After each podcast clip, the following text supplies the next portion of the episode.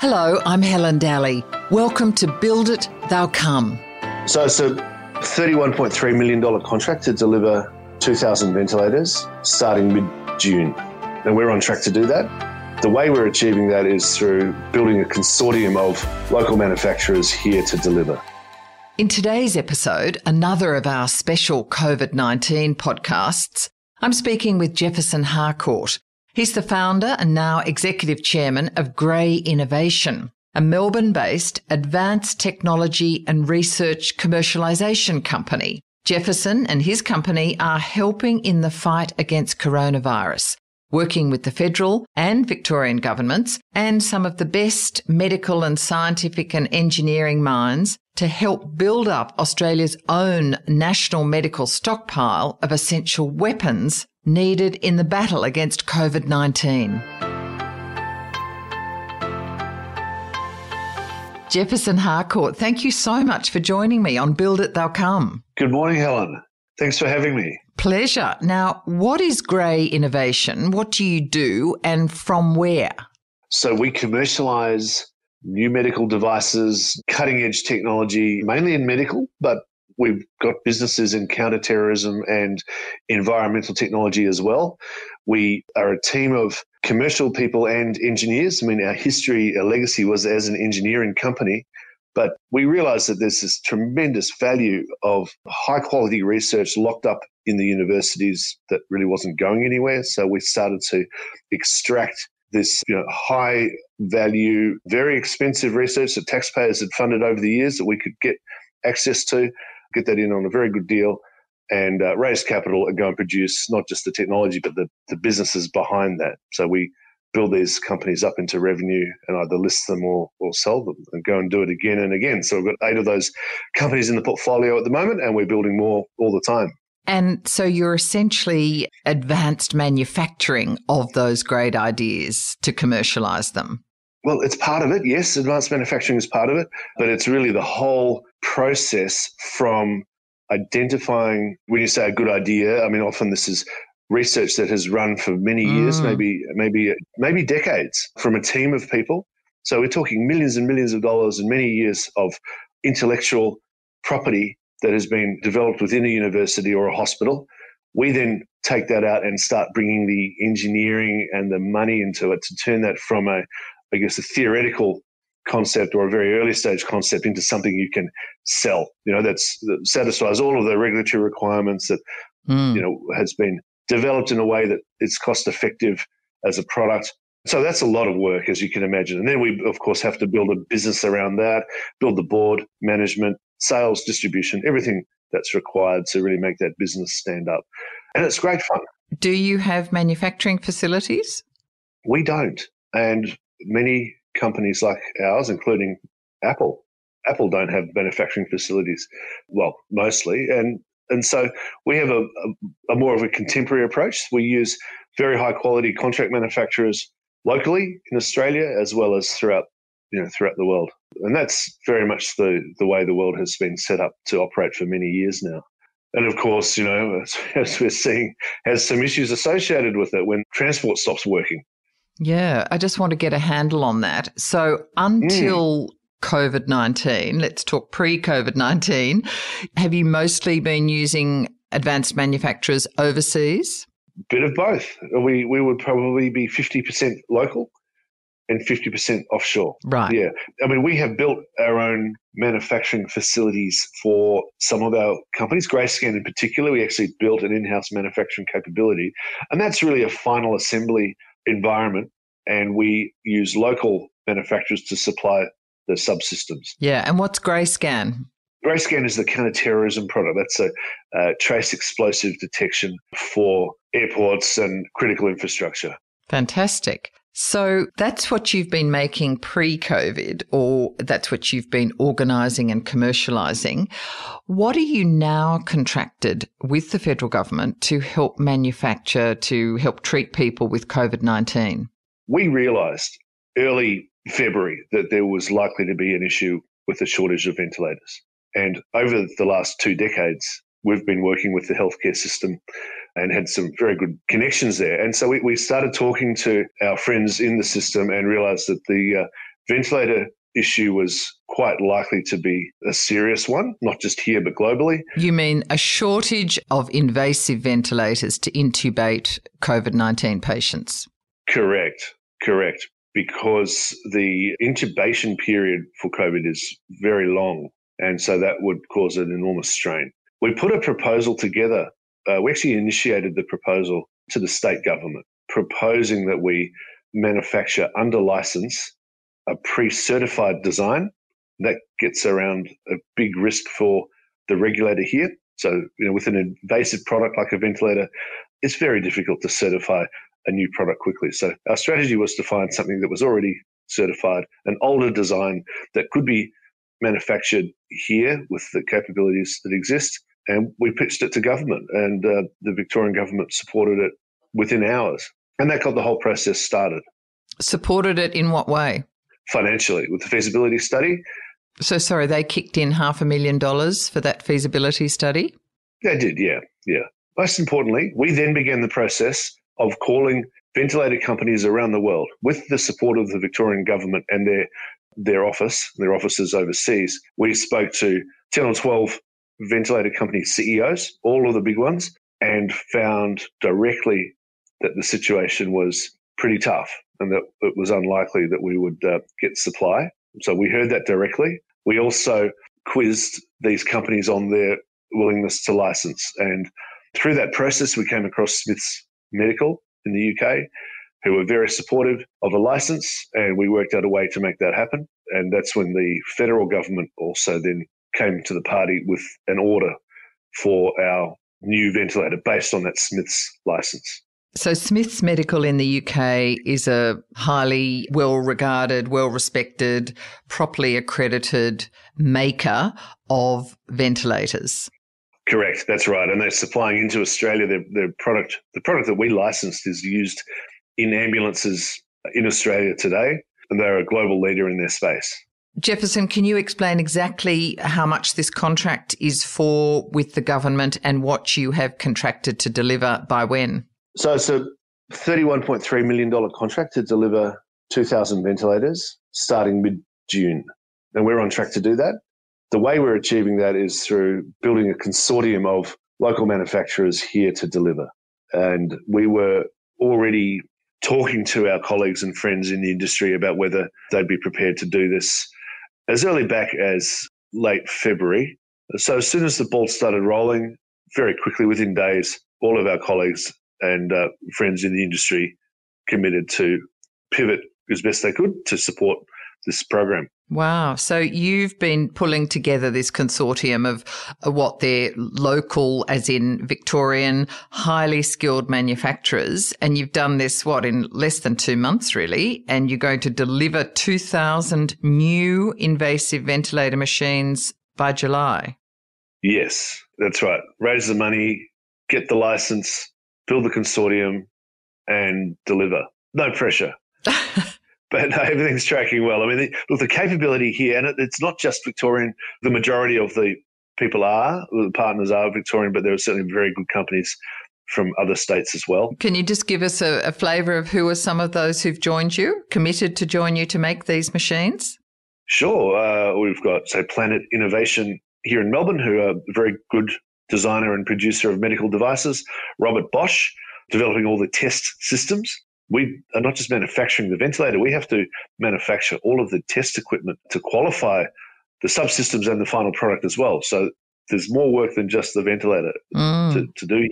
Marand, who uh, make very, very sophisticated uh, aircraft and fighter jet technology, wow. are helping us. Uh, we've got Hosiko, plastic injection molding, Romar up in Sydney who produce medical grade plastic injection molded parts. A, a number of companies. They're all precision engineering businesses. For them to produce these parts is not a stretch. You know, we're not asking anyone to do something outside of their capability. In fact, this is relatively low tech for many of these businesses compared to what they do as a day job. Yeah, but they are all pivoting. They are all committed to helping Australia with this national medical stockpile. This demonstrates a fantastic feature of our culture where people are really prepared to work together drop everything to come and do something for a better cause, you know. And manufacturing in Australia has been under stress. And I think it's wonderful when any system is under stress, to ask it to cooperate is a tough ask. That's not it's not natural when people are fighting for survival to to cooperate. And uh, it just shows that it's not the case here. Perhaps there are many more businesses doing very well than we realised that are prepared to work together. And mm. there's been a wonderful collegial response here. People have been working very long days, weekends, to make this happen. Mm, it's extraordinary. And in a way, uh, I mean, there's been a little bit of publicity about your consortium contract with the, with the feds, but it's really flown under the radar. I mean, you're another industry, I guess, another group of people who are really fighting to help the whole community. I mean, heroes in, in manufacturing. It's interesting you say that. I guess it's not something typically we've recognized in Australia. You know, we tend to turn the tap on and the water flows out, and that's as far as anyone thinks about these things and then goes back and watches Married at First Sight. Mm. Maybe this could be the start of a, a greater awareness. Yeah. Well, Federal Industry Minister Karen Andrews, she said, you know, this, and I'm quoting her, shows the incredible collaborative spirit that's been on display. Many of these companies, which are normally in competition, are working together. I mean, why do you think that's happened? I think our greatest competition is not other companies in our field. Our greatest competition is the competition for the investment dollar. Mm. You know, I'm in more competition with the property market than anything else. Wow, and that's depressing in itself, isn't it? It is. So when when you say that, what do you mean? Just explain to listeners what you mean. We're always raising capital for our ventures, and fortunately, we've been successful in doing that by finding a small cohort of high net and family offices who have a clear vision for the future, which is one of sophistication. You know, they want to see uh, an environment for their grandkids where Australia is producing high quality, sophisticated businesses and technology. But for most people, it's what's the quickest return now? And property is deemed as very safe. Mining cost us uh, many years. It was very difficult to raise money when the mining booms were on. And you also have a situation where we have a very short term focus on listed companies. A lot of technology companies are forced to list.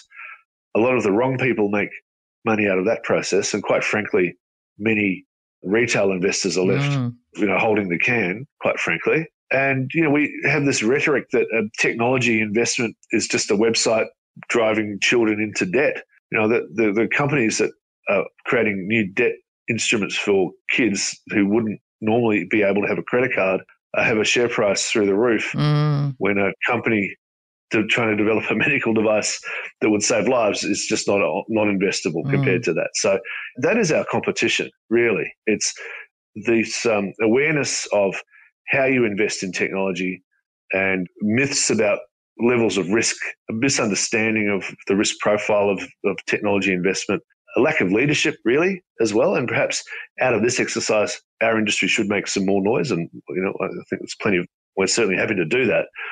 But that's really the, the, the competition. It's for the investor dollar. Mm. Back to the particular ventilators and the designs. So Smiths Medical in the UK has licensed you to make their machines. So does that mean you don't have to do any R&D or do you have to still do some rapid R&D or you can jump that part of this process? Yes, so we jump that part of the process and that's critical to satisfying the regulator that we are reproducing verbatim an existing proven design. Otherwise, we'd be running clinical trials and so on, and we would be uh, would take years yeah. to do this. So, when do you and your part, your consortium partners plan to begin manufacturing these ventilators? Well, we're manufacturing now. The subsystems are already in production. We had, as they say, swarf on the floor, uh, so cutting of parts within a week of signing the license. Yeah. So how do these smaller manufacturing facilities, how are they coping and adapting? How do they uh, scale up or, or change their, their manufacturing facilities?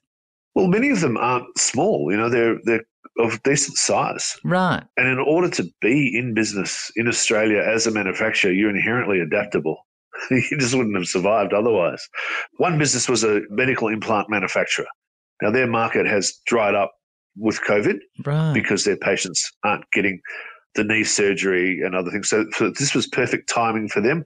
They could retain uh, a large part of their workforce and now use the same people and the same machines to produce the parts we require. And that's really been one of the best things about it is that this uh, purchase order has helped keep people employed. It's propped up not just the manufacturers, but we've kept two restaurants alive.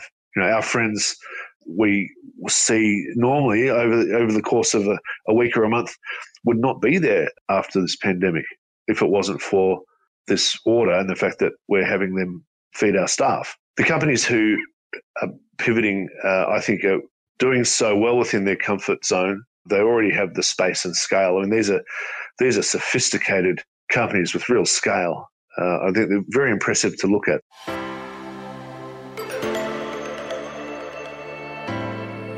With regards to Grey Innovation and your company, with the COVID 19 crisis, have you seen massive change? Have you had to readapt, be flexible, pivot? Yes, that, that's what this order was. This whole exercise was a anticipation of some pivot that would have to happen. And how has it changed your organisation? Well, I mean, for us, this order has been very positive for our organisation, but we've had to slow down and hibernate some of our businesses. Mm. Fortunately, we've been able to pick key staff and move them back into the ventilator program. Others we've had to uh, just go on a reduced rate. Fortunately, none of our businesses have been affected drastically by this pandemic. Certainly, the process, the timing, it's affected capital raises, it's affected yeah. the commercialization journey, and it has meant that staff have been sent home, but we've been able to pick most of them back up and re and use them back on the ventilator program. So we've been very fortunate that we can operate as a group rather than as an individual company. But we're in a unique position there. I, I look out my window down onto Bridge Road in Richmond, and you know it's quiet. And I look at the places where we would normally go for lunch, and I just don't know if they'll ever open again. Mm.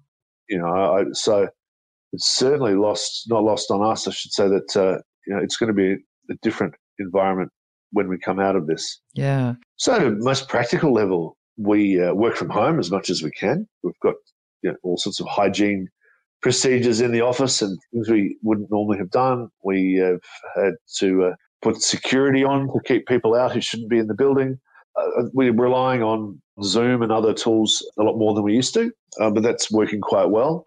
Uh, most of our partners, I have to say, are not too affected by the pandemic, mm. apart from the practical aspects of having staff working remotely. But everyone seems to be in our industry moving on, and I, I suspect that is because the nature of the business we do is spread across very long time frames. You know, we're working on multi-year contracts and, and projects, so uh, this doesn't affect us as hard as it would many other businesses. But I certainly, you know, really feel for the for the restaurant industry and hospitality mm. industry. We've hired a few people in here who uh, were from that industry who would have been out of work and sitting at home. We can only take a few, but we have.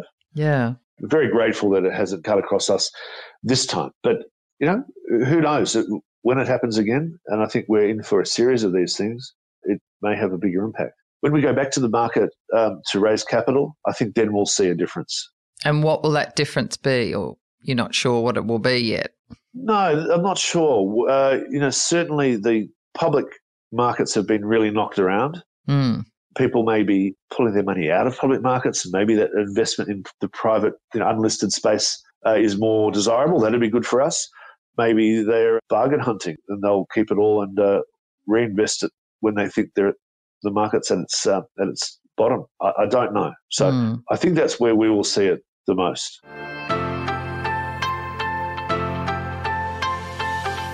we started out obviously talking about, you know, highly skilled, highly engineered, advanced manufacturing and in this country and it's been knocked around. Do you think Australia is too reliant on global supply chains, i.e. reliance on China manufacturing or German raw materials? And really this crisis and our shortage of some of these essential medical items, these tools we need, is the jolt that we need to ensure advanced sophisticated manufacturing either stays here or reignites here? Yes, I think this has been a good wake up call. We are only 2% of the global GDP. So we're right down at the bottom of the list when it comes to the pecking order for supply. So we do need to be more self reliant, and this exercise has shown us that very clearly. It's not just the advanced manufacturing, it's the whole ecosystem of high value technology creation, you know, from the from the R&D, the manufacture, the investment and the willingness to buy, you know, the willingness to purchase from government. And I think government have got that message very clearly that they have a key role to play here in purchasing. And if they simply mandate that a certain percentage of equipment must be of home origin, the industry will very quickly follow and support that. And that will create a whole new ecosystem. You know, it, it really saddens me to see large government technology projects that just go offshore again and again and again. Mm. Myki was a classic example of a very large project that could have been easily done here. And, you know, that was a very expensive exercise for the taxpayer. Not a cent of value really was created for the technology industry here on shore. It should not have happened like that. Myki was a complete upgrade to the Victorian or the Melbourne public transport system in terms of ticketing. Uh, it was a touch on, touch off ticketing yep. system, very similar to systems that have been rolled out around the world for decades. Yeah. This system was outsourced to you know foreign partners. The ball was dropped. It was a very expensive exercise, billions and billions of dollars, and I think you know significant overruns. And sadly, there are there are many companies in Victoria who could have worked together and delivered that technology and supported it. And it would have not just kept the taxpayer dollars in the state, but it would have built a number of new companies, any one of whom may have gone on to be the next ResMed or Cochlear or, or whatever. We, we keep missing those opportunities. The discussions I've had with government, very much uh, the, the message has been received loud and clear that we need to have more local production, especially for critical equipment. And so steps are happening right now. You know, I'm involved in some work with the Victorian government around building groups to start to look at what we need to produce here and how to do it. So mm. I, I'm really very optimistic that this won't just be left to the side, even though we've handled it very well. Take us back. How did you start Grey Innovation? When did it come about? So I was at Swinburne University. In Swinburne, you spend one year in industry, and I was fortunate enough to go out to Bosch, Australia. That was 1996, and I was there for a year. And it was during that year watching what Bosch did, which was to design and manufacture very high quality and very high volume of uh, body computer systems for the global automotive industry. We would actually in Clayton manufacture products that would go on shipping containers back to to Europe, you know, to be assembled in vehicles. And it was a real privilege to see everything vertically integrated all in the one under the one roof. You know, I was very fortunate, and that really got me thinking that that's the sort of thing I want to do. But I, it was not lost on me that at Bosch they were performing miracles and really not recognised. You know, I could see that it was already back then. I could see the automotive industry was getting commoditized. Money was always tight. I thought, I, w- I want to do what they do, but I don't want to do it for automotive and scrounge every cent. I want to do it for medical. I figure if, if you're ever going to make any money as an engineer, you've got to do something in medical. So that's what I figured back then. So I started Grey straight after university and got myself a medical contract down at the Epworth Hospital. Wow. And can you remember the feeling of getting that, winning that first project when you started out your own company?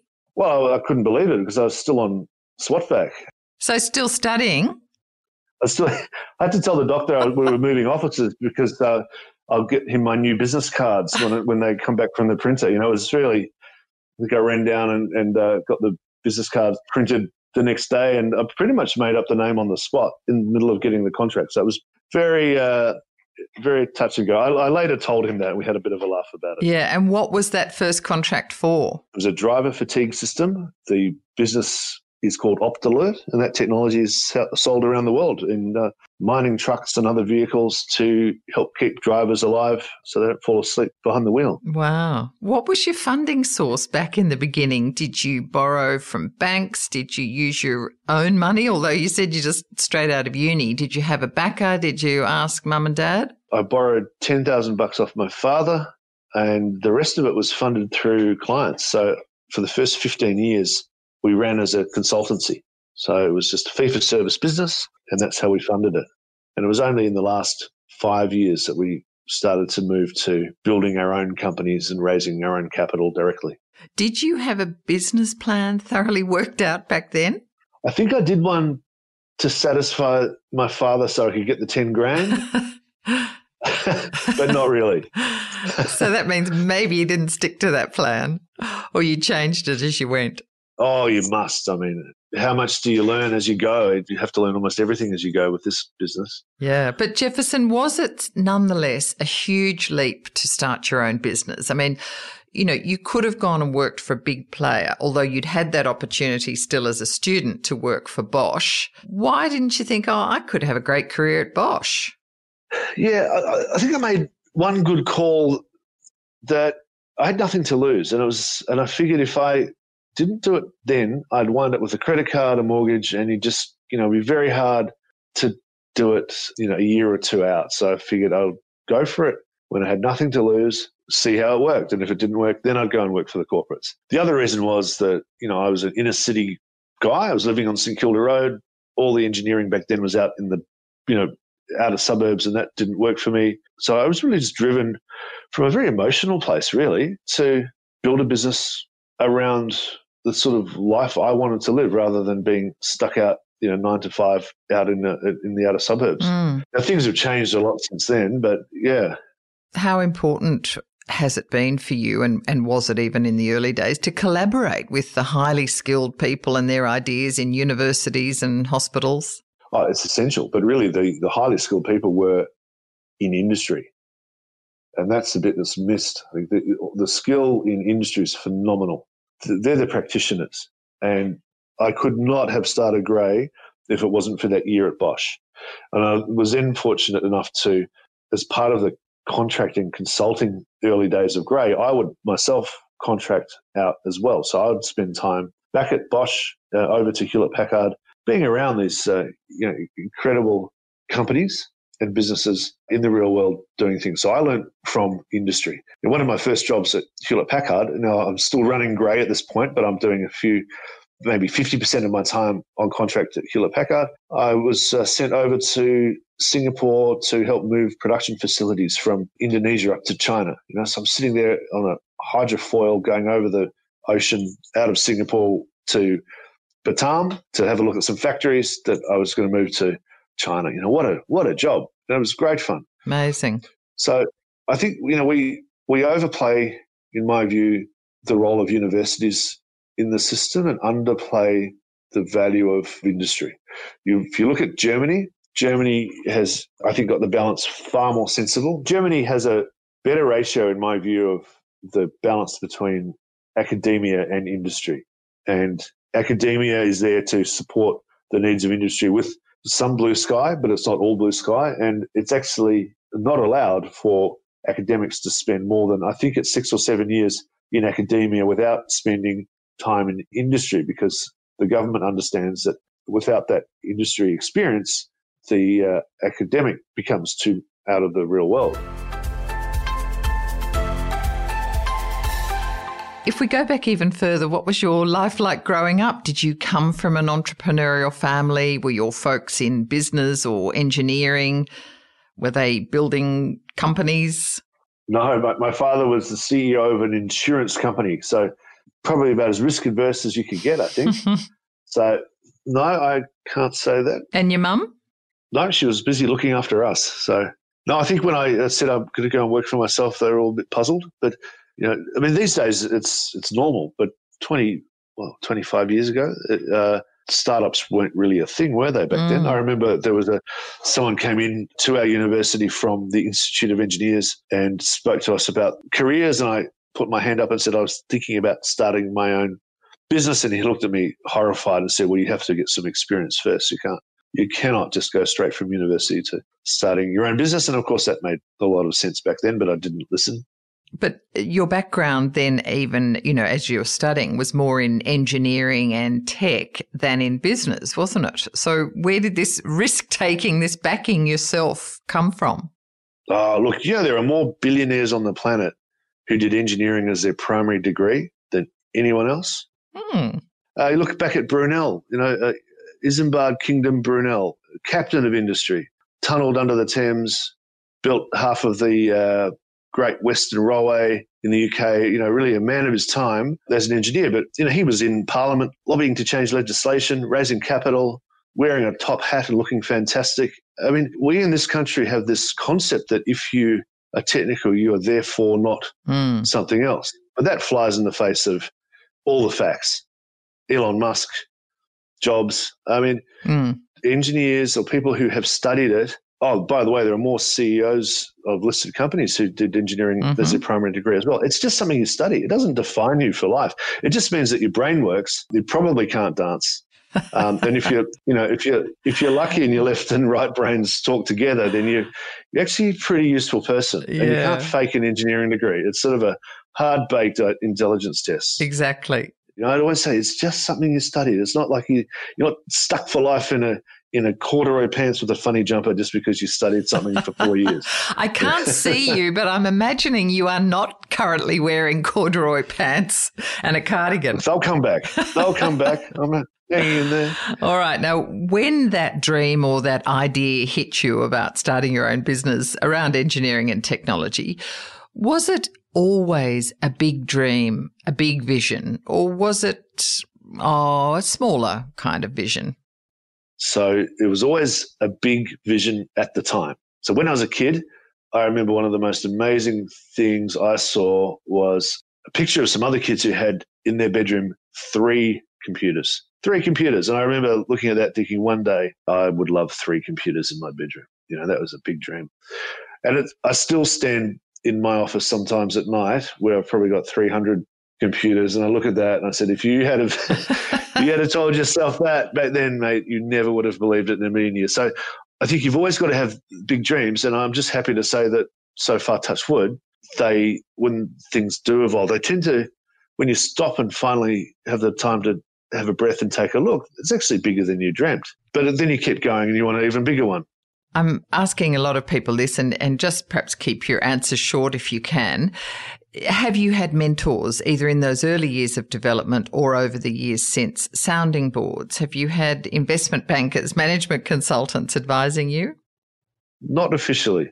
I've had a few mentors. They probably didn't realize it at the time. How much have you been willing to risk? Did you feel you bet a lot to back yourself? Oh, I bet everything. And I still would. Uh, you have to define yourself through your business if you're doing this. So, yeah, it, it was me and I was it. And uh, I would risk everything and have. What sort of growth, percentage growth, are you doing these days? Would you still, are you a, a small business, a medium business? We're a medium business. The growth is through, you know, it's, it's good growth. It's about 150% CAGR because of the value of our portfolio or the growth of our portfolio companies. What's 150% CAGR? Combined annual growth rate. So that's the, the value of our portfolio companies year on year. That's a, a cumulative growth rate, is it? Yeah, that's right. Yeah. And that's over what, 22 years or something? No, that's just the, this is the last five years since we stopped consulting. So we've really had two very different phases of our business. The first 15 years helping other people with their products and helping them build their business. And uh, we've had some good success for them over those years. We would just get paid the fees.